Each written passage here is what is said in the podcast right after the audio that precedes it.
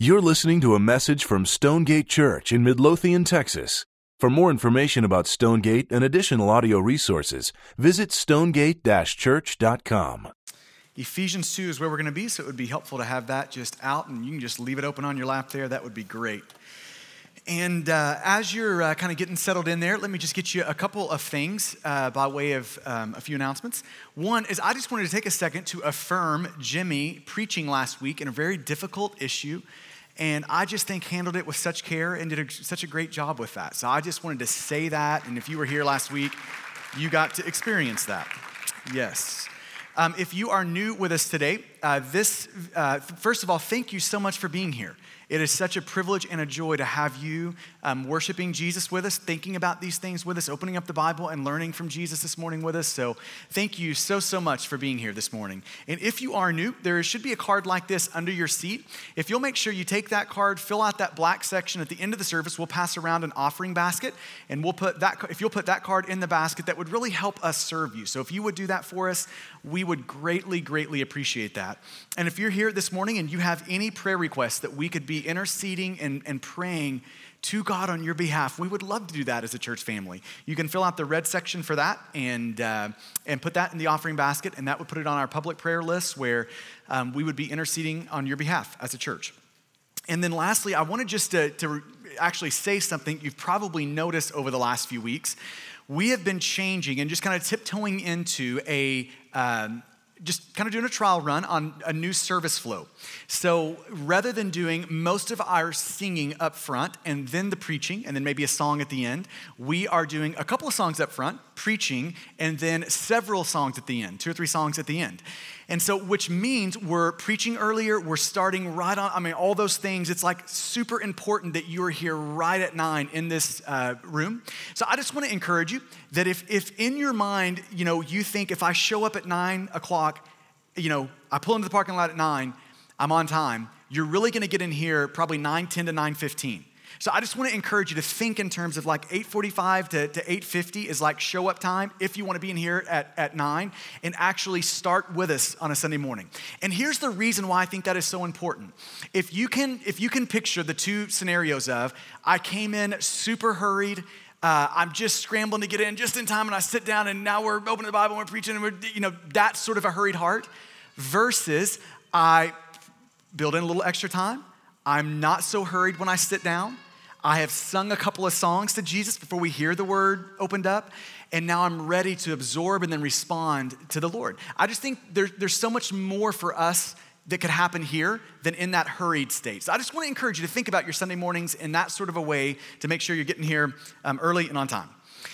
Okay, we are talking today about the issue of racial reconciliation.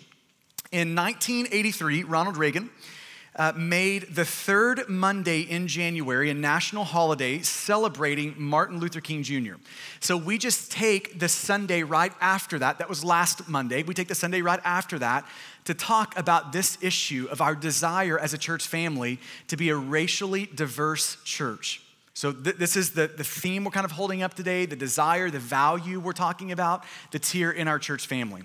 And to preface that and to kind of lead into this morning, I just want to read uh, the end of one of Martin Luther King Jr.'s most famous speeches, one of the most significant speeches in American history.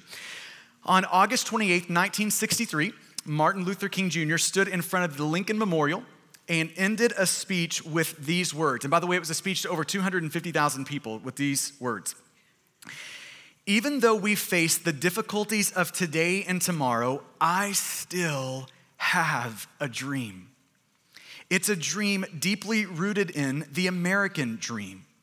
I have a dream that one day this nation will rise up and live out the true meaning of its creed. We hold these words to be self evident that all men are created equal. I have a dream that one day on the red hills of Georgia, the sons of former slaves and the sons of former slave owners will be able to sit down together at the table of brotherhood.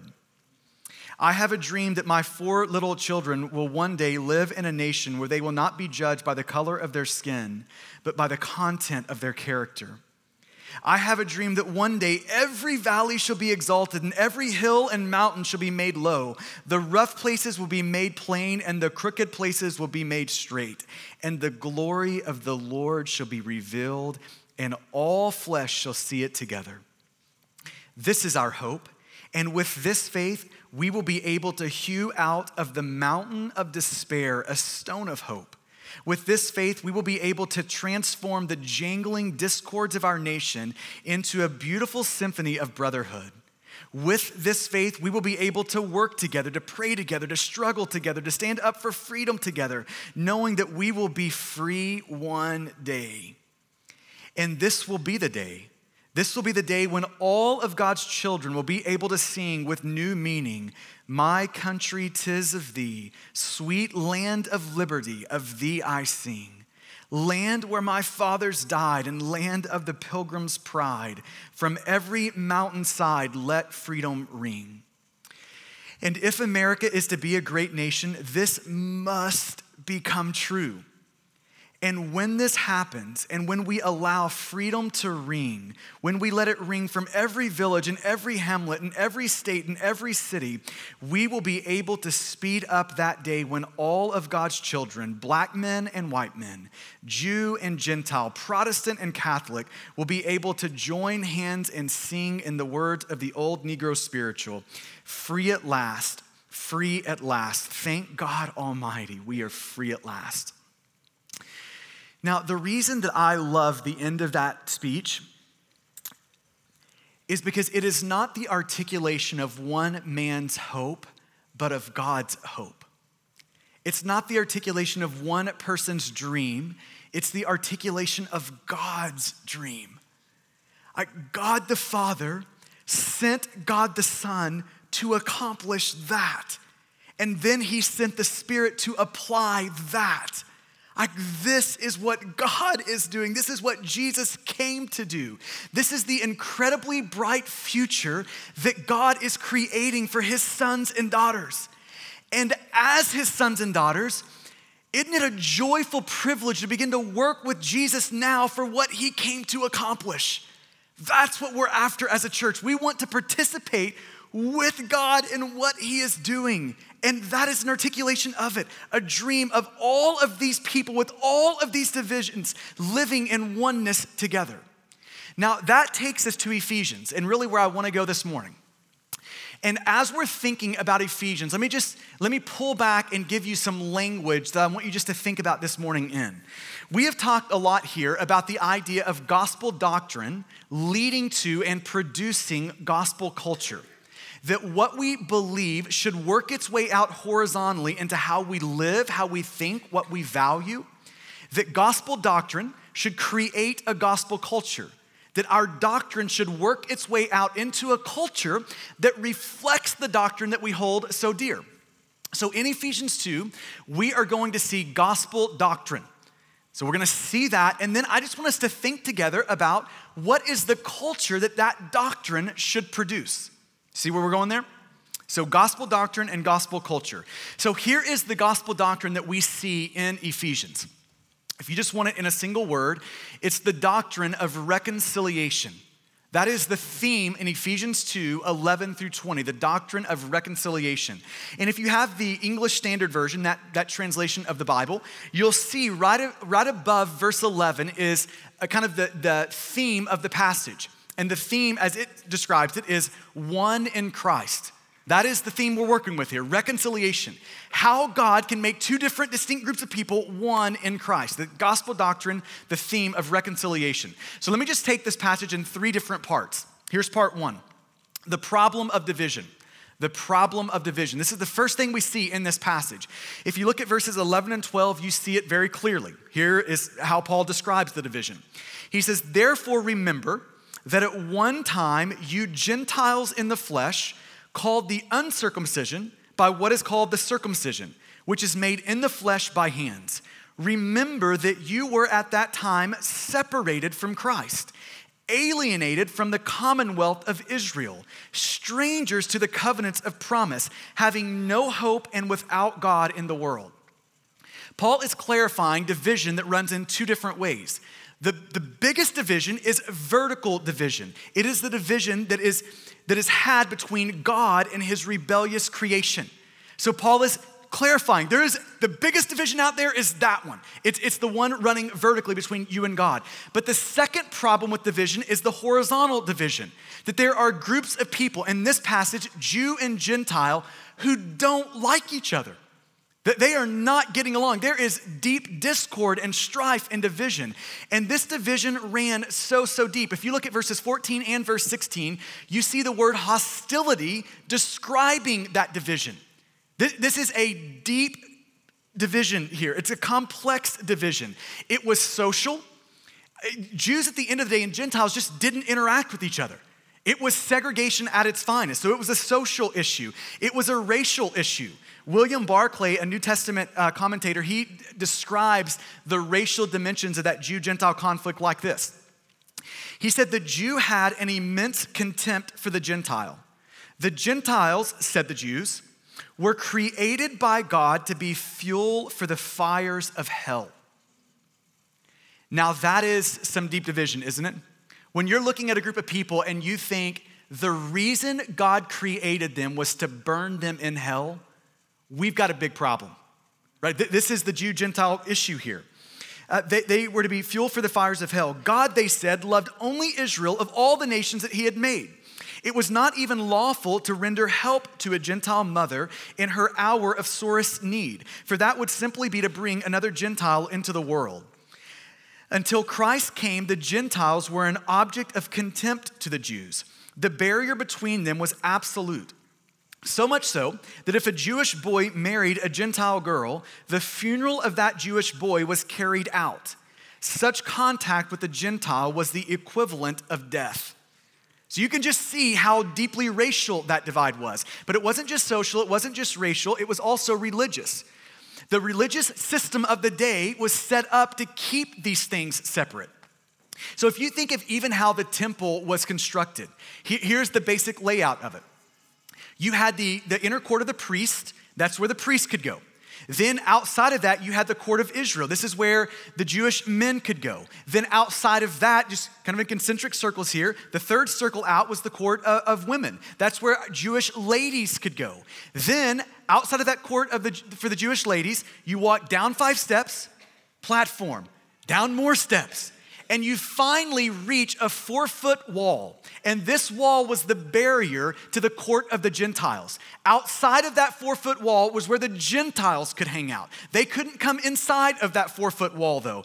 And archaeologists a few hundred years ago found this inscription on that wall. It said this No foreigner may enter within the barrier and enclosure around the temple Anyone who is caught doing so will have himself to blame for his ensuing death.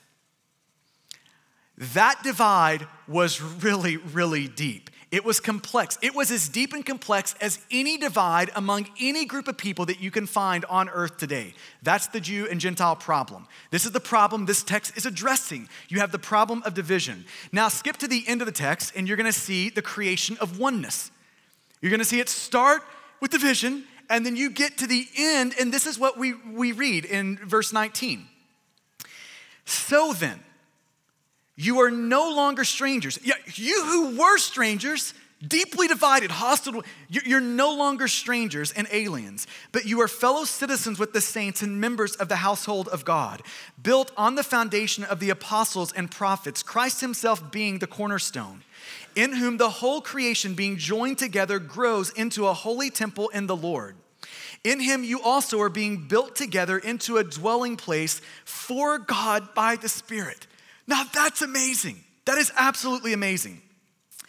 We start in, the first couple of verses with hostility that has run deep down to the core.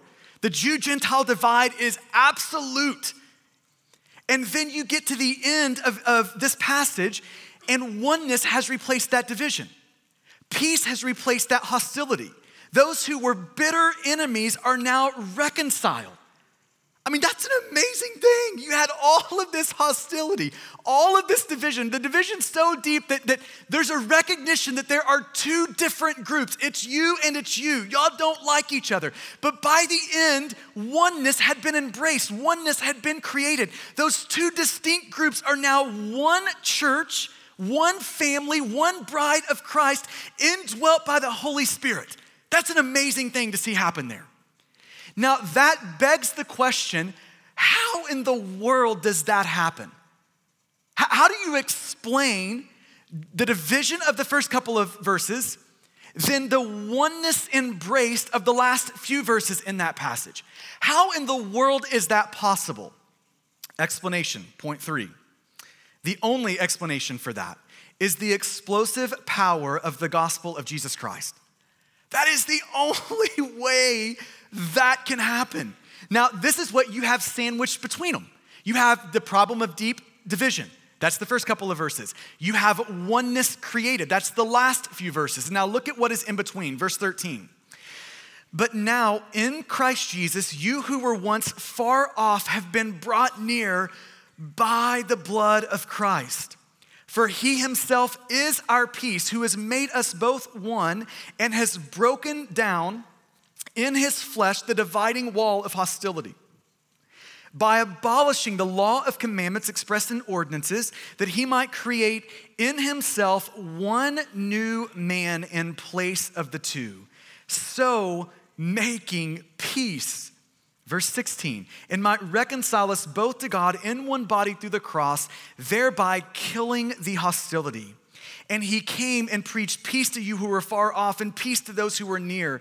For through him we both have access in one spirit to the Father. Now, let me just kind of make sense of this that text there. The, the first and biggest division that Paul is clarifying exists is that one between God and his rebellious creation. And, and Paul is saying here that spiritual alienation between you and God, that, that separation between you and God, that hostility between you and God, that has been dealt with in the person and work of Jesus. God the Father sent God the Son into the war zone called human life, right?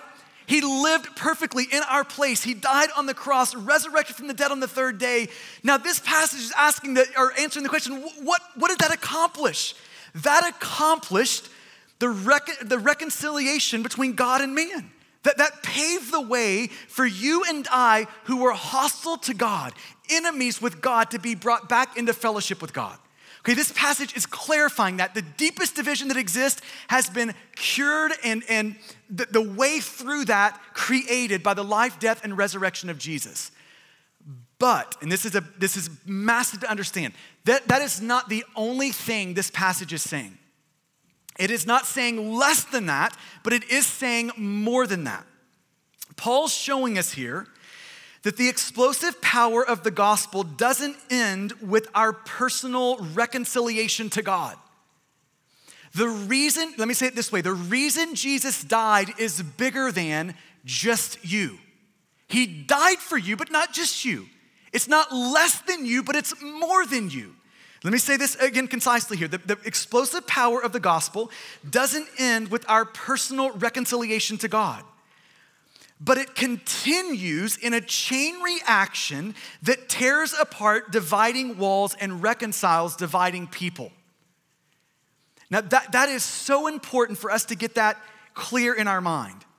The explosive atomic power of the gospel of Jesus Christ doesn't end with our reconciliation to God, but continues in a chain reaction. It just explodes from there, tearing apart, dividing walls, and reconciling divided people.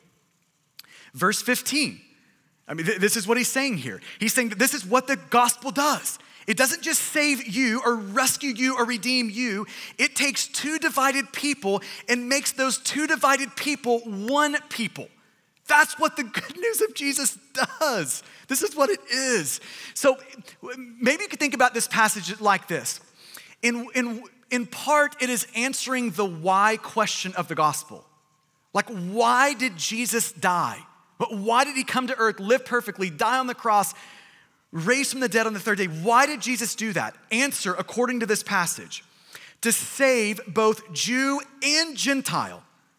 Not so that he would have two separate people, but so that he could make two separate people one people. That is the, that is the reason Jesus died. We could be reconciled to God, yes. And then through that, divisions could, could all be wiped away, and these divided people could become one people. And this passage also leads us to think about how does that happen? What is, what is the means that God does that with?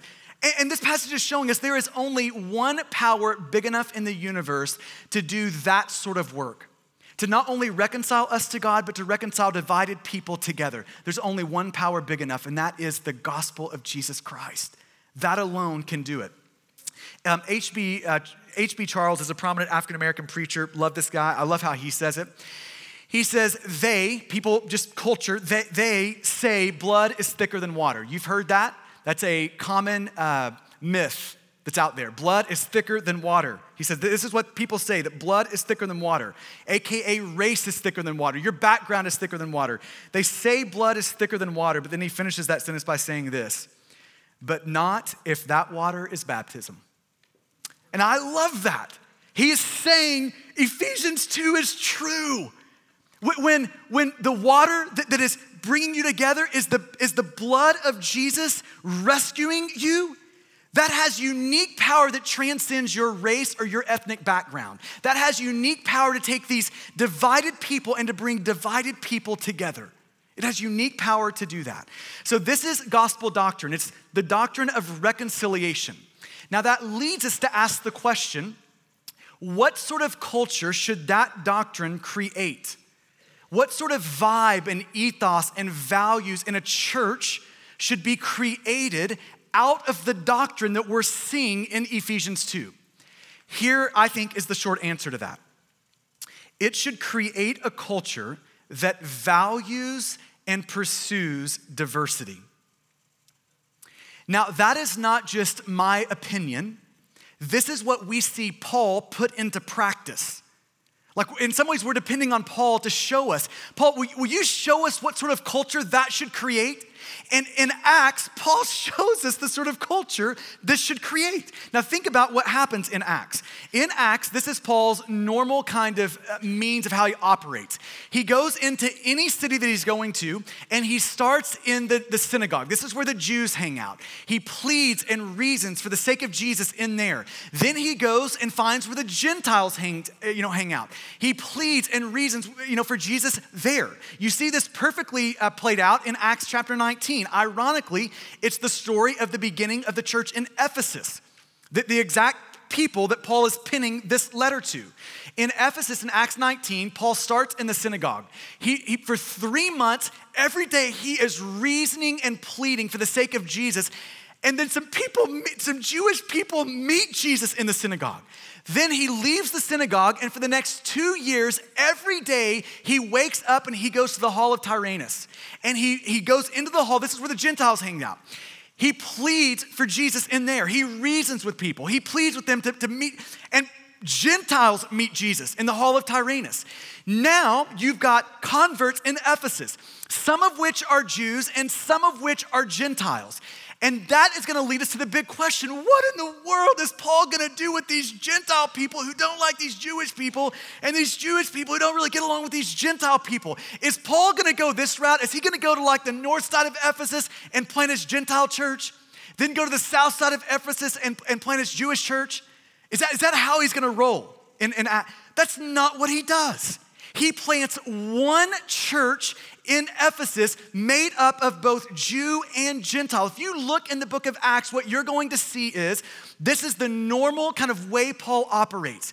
Jews and Gentiles meet Jesus, and then Jew and Gentile aren't in two separate churches, they are in one church together. Now, why would Paul do that?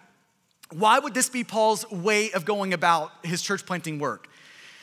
I think it's because he really does believe the gospel doctrine that he's laid down in, uh, in Ephesians 2, in particular, verse 14. For he himself, Jesus himself, this is what Paul is saying Jesus has done. Jesus himself, he is our peace who has made us both one Jew, Gentile, divided people, one people. He's made us both one.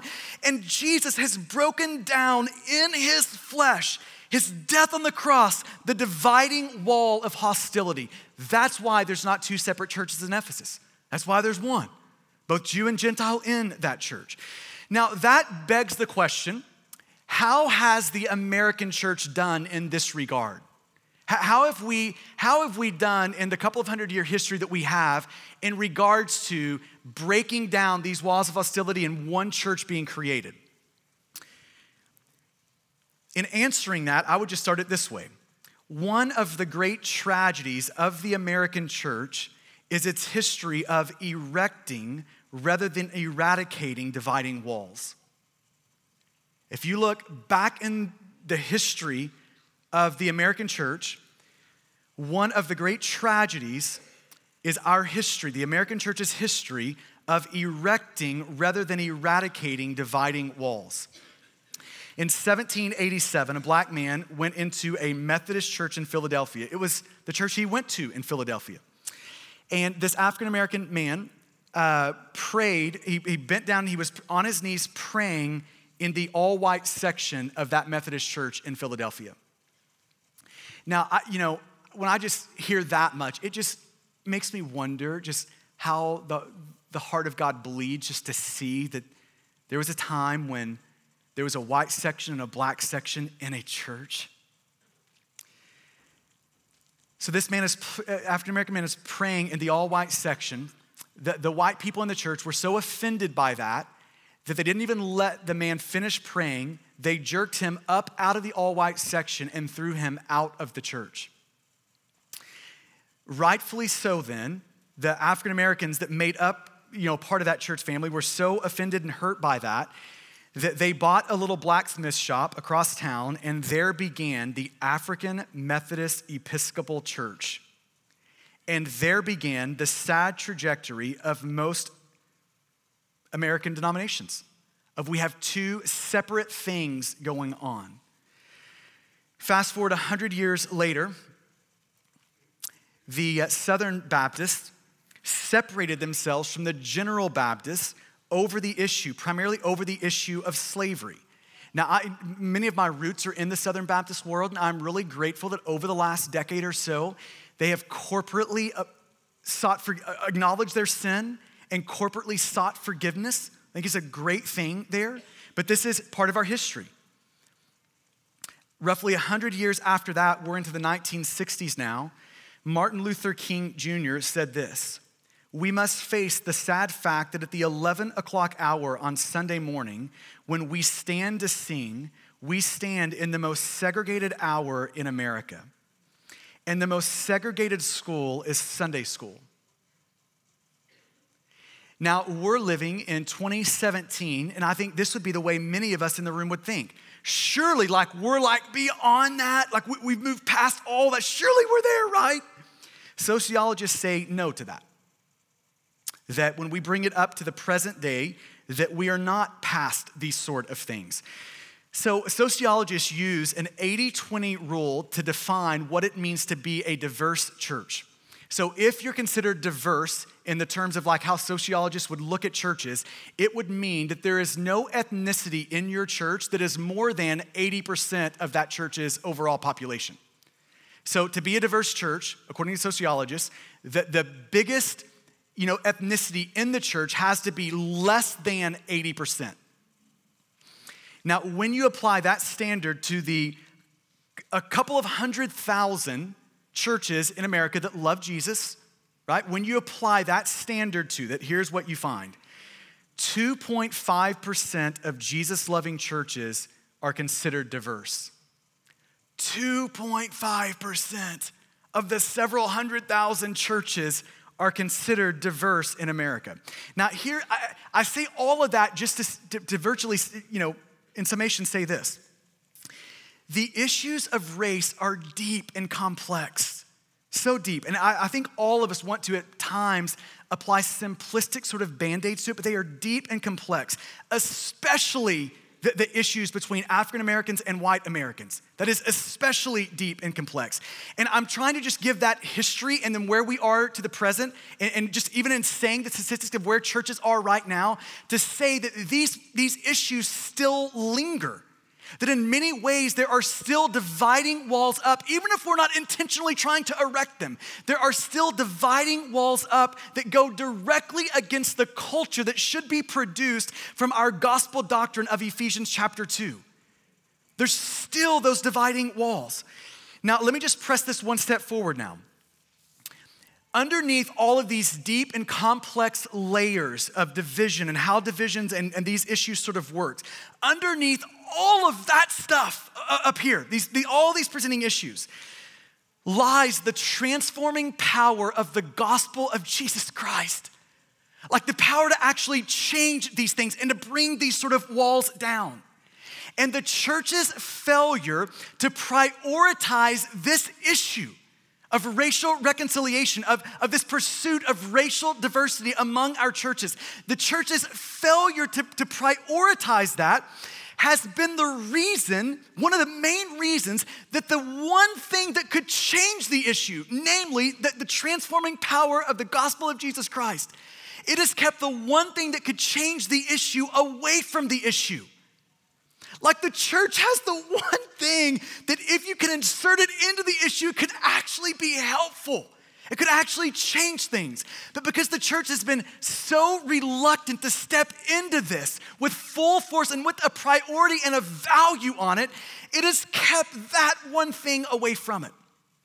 Tony Evans, in, in his book, uh, Oneness Embraced, he believes this racial strife is still a problem in our country because racial reconciliation has not been a priority in the church that racial strife in our country is still a problem because racial reconciliation has not been a priority in the church and I would agree with that.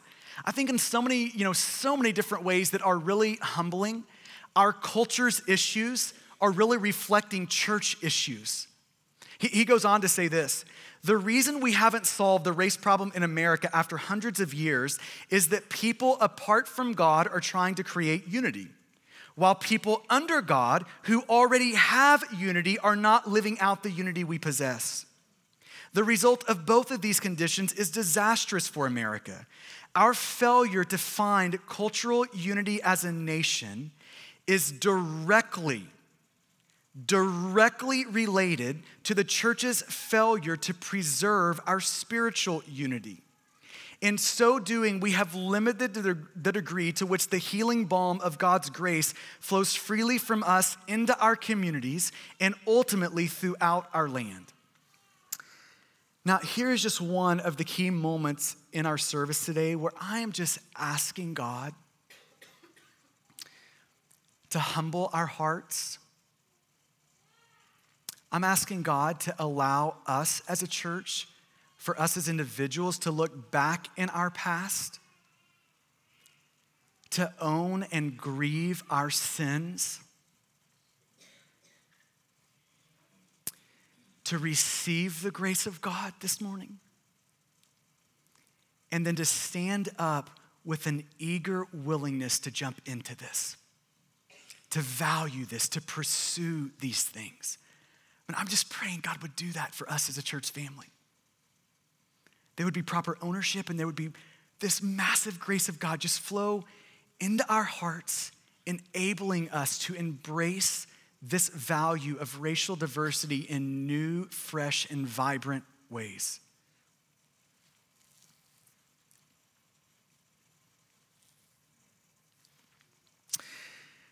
Now, let me get just really practical for a few minutes here. And I want to tell you, you know, there's a theological reason why this is important. Ephesians 2 lays out the theological reason. But let me also give you some practical reasons why this is such an important thing for us right now, where we are right here in Midlothian in this time and day. Let me just give you a couple of the, the statistical things on why this is important, practical things. Let me start on a, on a country like wide sort of view, and then I want to get down into a communal view. So let me start on the country wide sort of a, of a view here. And let me just kind of lay out some of the demographics, how America is changing. Let me just give you a couple of, of instances of this. On a countrywide level, here's what we know. Today, minorities make up roughly one third of the US population. Okay, so that's roughly 30%. And that roughly 30% is expected to pass 50% by the year 2042. In other words, white folk in America will no longer be the majority come 2042. By 2023, minorities will comprise more than half of all children in the US. The Hispanic population in the United States is projected to triple from 46 million to 132 million by 2050. Is that not staggering? The, the sort of growth in the Hispanic population? Uh, Hispan- the Hispanic population will move from 15% of the total population to 30% of the total population. So you can just see how they're out, you know, Hispanics are gonna outpace the growth in multiple other ethnicities. And then for, for uh, our African Americans, the black population is projected to increase from 41 million to 65 million by 2050. So I say all that to say, at the end of the day, this, it, these issues are not going away. And, and as the, like the country that we know, America, continues to, to grow in its diversity, man, what a wonderful opportunity for the church to then actually be reflecting God's heart for diversity. It, it's just so primed across our country for that. Now, let's boil it down to a communal issue. And let me show you this dot map. It's gonna be on the screen for you. A researcher in Virginia mapped our entire country. He put one dot on the map for every single person living in the United States of America. And the map is color coded by ethnicity. So, in the map or on this map, and you can find this online, I'd encourage you to look at it. It's really fascinating to see how these things work out. But, but in this map, blue is, is white people, green are black people, orange are Hispanic people, red are Asian people, and brown is kind of the everything else melting pot that is our kind of, you know, diversifying country. Now, here's what I want to just point out really briefly here. You can see Midlothian down here at the very bottom of that map. And if you could zoom in, what you would see about Midlothian is it has a lot of blue dots to it. But I just want you to see how, if you just look at how like cities grow, there would be a normal expectation for what is to the north of us right now to be pressing down. As we grow, it's gonna grow and look more like what is to the north of us. And you can just see that when you go up 67, that the color of the dots change, right? There are a lot of green dots and a lot of orange, dots to the north of us. Now, here's what that means. Over time, Midlothian is going to grow, and it is going to grow in a way that's not going to look like Midlothian right now. It is going to grow in its diversity. Now, let's just tease out a question here. When you think about that, that is going to happen. Midlothian is going to be a diverse place in the future. When you think about that, does that feel destabilizing to you? Threatening to you? I just take stock of what your heart feels in that moment. Now, I just want to express what my heart feels. I honestly can't believe that's happening. I, w- first of all, when I think of like when we first planted in Midlothian, I just didn't know at the time that Midlothian was going to experience the explosive growth that is likely in front of us. Like by the time I got here, and then you go the next like 20 or 20, 25 years out, quadrupling probably in, in size is kind of in our future. I just, that is so amazing that God would have planted me and Stonegate Church, right, us, right here in the midst of that. Then, on top of that, that God would put in us a hunger to see diversity happen, to see God's church be God's diverse church, to see that, a hunger for that. And then, in the providence of God, as God grows our city, God is gonna grow our city with much diversity. Can you believe that? I mean, in the providence of God, God is saying, hey, can I just set it up on a platter? I'm just gonna toss you a softball, Stonegate, and let you start swinging at it. If you wanna see this come to fruition, I'm going to create the sort of dynamic around you where you can actually see that happen. Man, can you just imagine the kingdom possibilities that are right there in that? That we are going to grow and we're going to grow in diversity. And we as a church then get the opportunity to have a church family that is going to be a great model of what heaven will one day look like. Make it, that is just, there's such great kingdom possibilities in that. And practically, we've got to figure that out. We've got to get this working in us and get this moving in us if we want to see that happen. If we want to be a church that can actually minister to a growing diversity in our community. So there is a real practical concern with that as well, both theological and practical. Now, let me just finish by giving some steps forward. Some steps forward. I just want to give you a couple of things here to think about as we begin moving forward in this. If we're to create a culture that values diversity, here's just a few things I think we all need to be mindful of. Number one, that we need to pray for it. I'm just begging you, pray for this. Let's thank God for the strides that we've made and let's just pray, pray, pray that God would give us more. At the end of the day, I am 100% convinced that good strategy is not enough.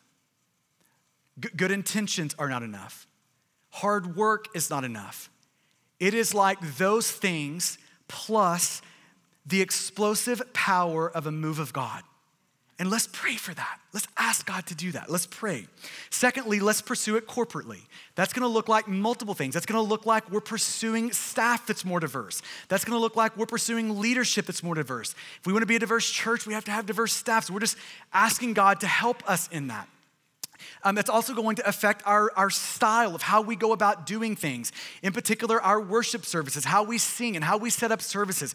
We're always just trying to, to evaluate how can we be more sensitive to multiple ethnicities in the way that we're doing our, our gatherings and we're setting up our gatherings and we're, you know, the ethos in our church. How can we be more conducive and more sensitive to multiple different ethnicities? Now, do you know what that means? It means that we all have to stack our hands on this we are willing to die for our preferences. We're willing to die to our preferences for the sake of this. Without a willingness to die to our preferences, this will not happen. It cannot. And I want to just anticipate the one objection. Just imagine a person saying, and this is all of us to varying degrees, no, I don't want to give up my preferences. no, why should I have to do that? Now, let me give you an analogy of why you should do that. Well, let me state it first and I'll give you an analogy. Here's the reason we should all stack our hands on letting go of our preferences for the sake of, of a more diverse church. It is because God has called you to marry a diverse bride. Uh, this is what the church of Jesus Christ is. The church of Jesus Christ is not an homogenous crew. Revelation 5 shows us that it is every nation, tongue, and tribe in there. That means that we, when we marry God's church, we are not marrying a particular ethnicity. We are marrying God's diverse church, right? So we're marrying God's diverse bride. Now, can you imagine a man um, getting married? He's on his wedding day, he's, he's getting married, and he looks at his to be wife and says, Listen, I just want you to know, I am, I am not letting go of any of my preferences. Everything I want is what I'm gonna get here. I don't really care what you want or what you would like. It's my way or nothing else. Can you imagine that? That, that marriage would be doomed before it started, right? It just wouldn't work. And in the same way, when you come into a church, we all have to think like this What does it look like for me to marry these people? That, that means I'm gonna be sensitive to their wants and their needs. That means I'm gonna let go of a lot of the way I would like it for the sake of the way they would like it. Now, just a quick word to um, any minority, all of our minorities in our church family. I just wanna say thank you because I know this about Stonegate thus far you have given up way more of your preferences than I've given up mine. And I just want to say thank you for your willingness to do that, for your patience and kindness and grace for us along the way. I want to say thank you for that. And secondly, I want you to know that we need you. I, this, this will never become a reality at Stonegate Church without those that are minorities to be in on this with us and so I just want you to know that, like, we value you and we, like, our posture toward you is we love you and we recognize our great need of what you bring to the table to help in all of that. So I want you to know that if you're a minority in our context. And then lastly, so let's pursue it corporately. And then thirdly, let's pursue it personally. Let's pursue it personally. Without a personal pursuit, this will not happen. It will not happen. So I think this is the best way that I could articulate what it is that I'm asking from everyone in our church family. I am not saying that you have to make racial reconciliation or the pursuit of diversity the number one emphasis of your life. But I am asking you to make it an emphasis of your life. And here's why I'm asking that. If you're not willing to make it an emphasis, this will never happen in our church family. I, if you just watch how relationships work, this is the way they work in your life and the way they work in my life. This is our default setting. Our default setting is to become friends with people who look like us and think like us. That is how we develop friendships. It's how it, the default way it works is just like that. And without intentionally pulling in the other direction, we will not develop friendships with people who don't look like us and think like us. So I'm, this is why I'm asking you to make it an emphasis of your life, to make it a thing in your life for you to prioritize friendships with people who don't look like you. Like when I think about this, I think of it in terms of like pursue diversity at your dinner tables. Pursue diverse dinner tables. I think about your last six months of just the life that you've lived and ask yourself the question how many times have people been at your dinner table who don't look like you and think like you? And if the answer's none, what a great opportunity to change that. And you know what's been so encouraging for me to see? So many of our church family wanting to see that change, proactively pursuing change in that area. So let's pursue this personally through diversified dinner tables by pursuing friendships with people who don't look and think like us. The goal is not just a diversified Sunday morning thing. The, the goal is that we would be diversified in our relational networks, in our friendships. Let's pursue it through the dinner table. Secondly, let's pursue it personally by being humble learners, by adopting the posture of humble learners. You know, the church of Jesus Christ should be the safest place for people who don't know each other to get to know each other. It should be the safest place for that to happen. It should be a safe, empathetic, easy to get to know you place. Okay, now hear this.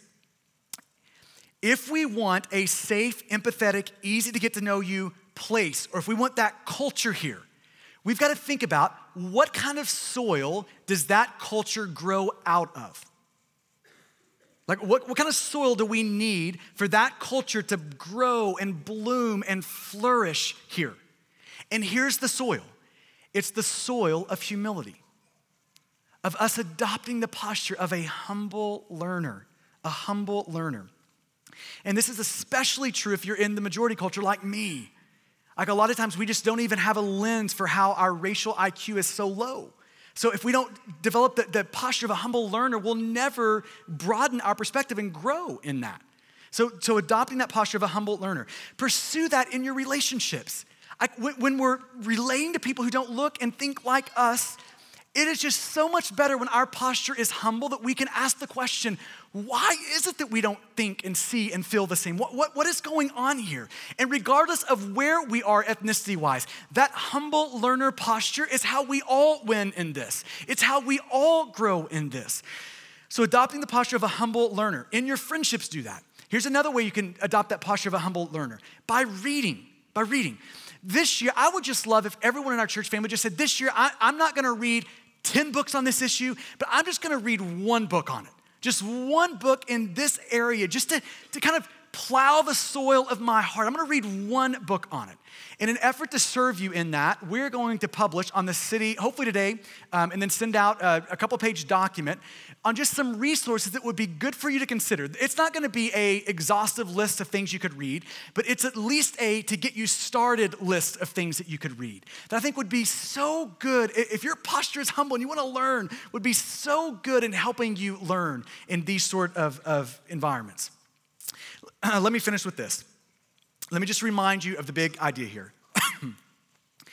God the Father sent Jesus to die not only to eradicate the vertical hostility between us and God, but he sent Jesus to die to eradicate the horizontal hostility between God's precious children. That is a part of the gospel of Jesus Christ. This is why Jesus died. And as a church family, I am praying that when we think about that, it will be our joy and privilege to join Jesus in that work. Amen. Let's pray together.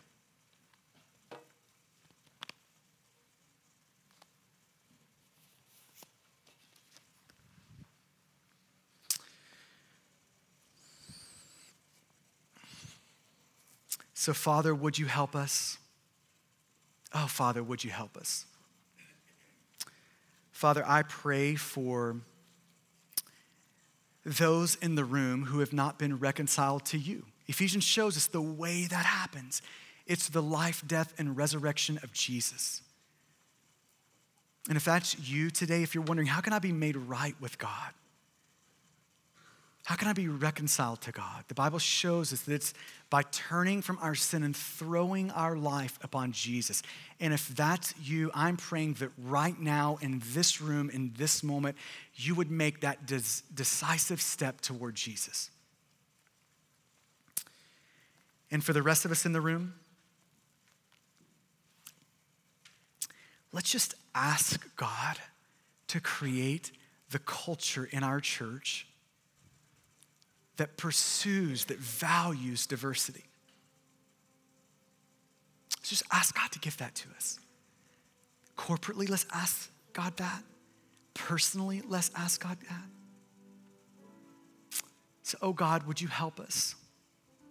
God, we are telling you that we need help in that today. So, God, would you please visit us with power this morning?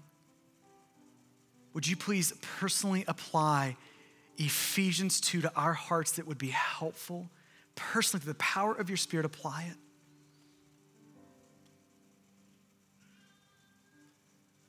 God, it's in your good name that we ask this. Amen. Thank you for listening to this message from Stonegate Church, located in Midlothian, Texas. For service times, additional audio and study resources, as well as information about our church, please visit us at stonegate-church.com.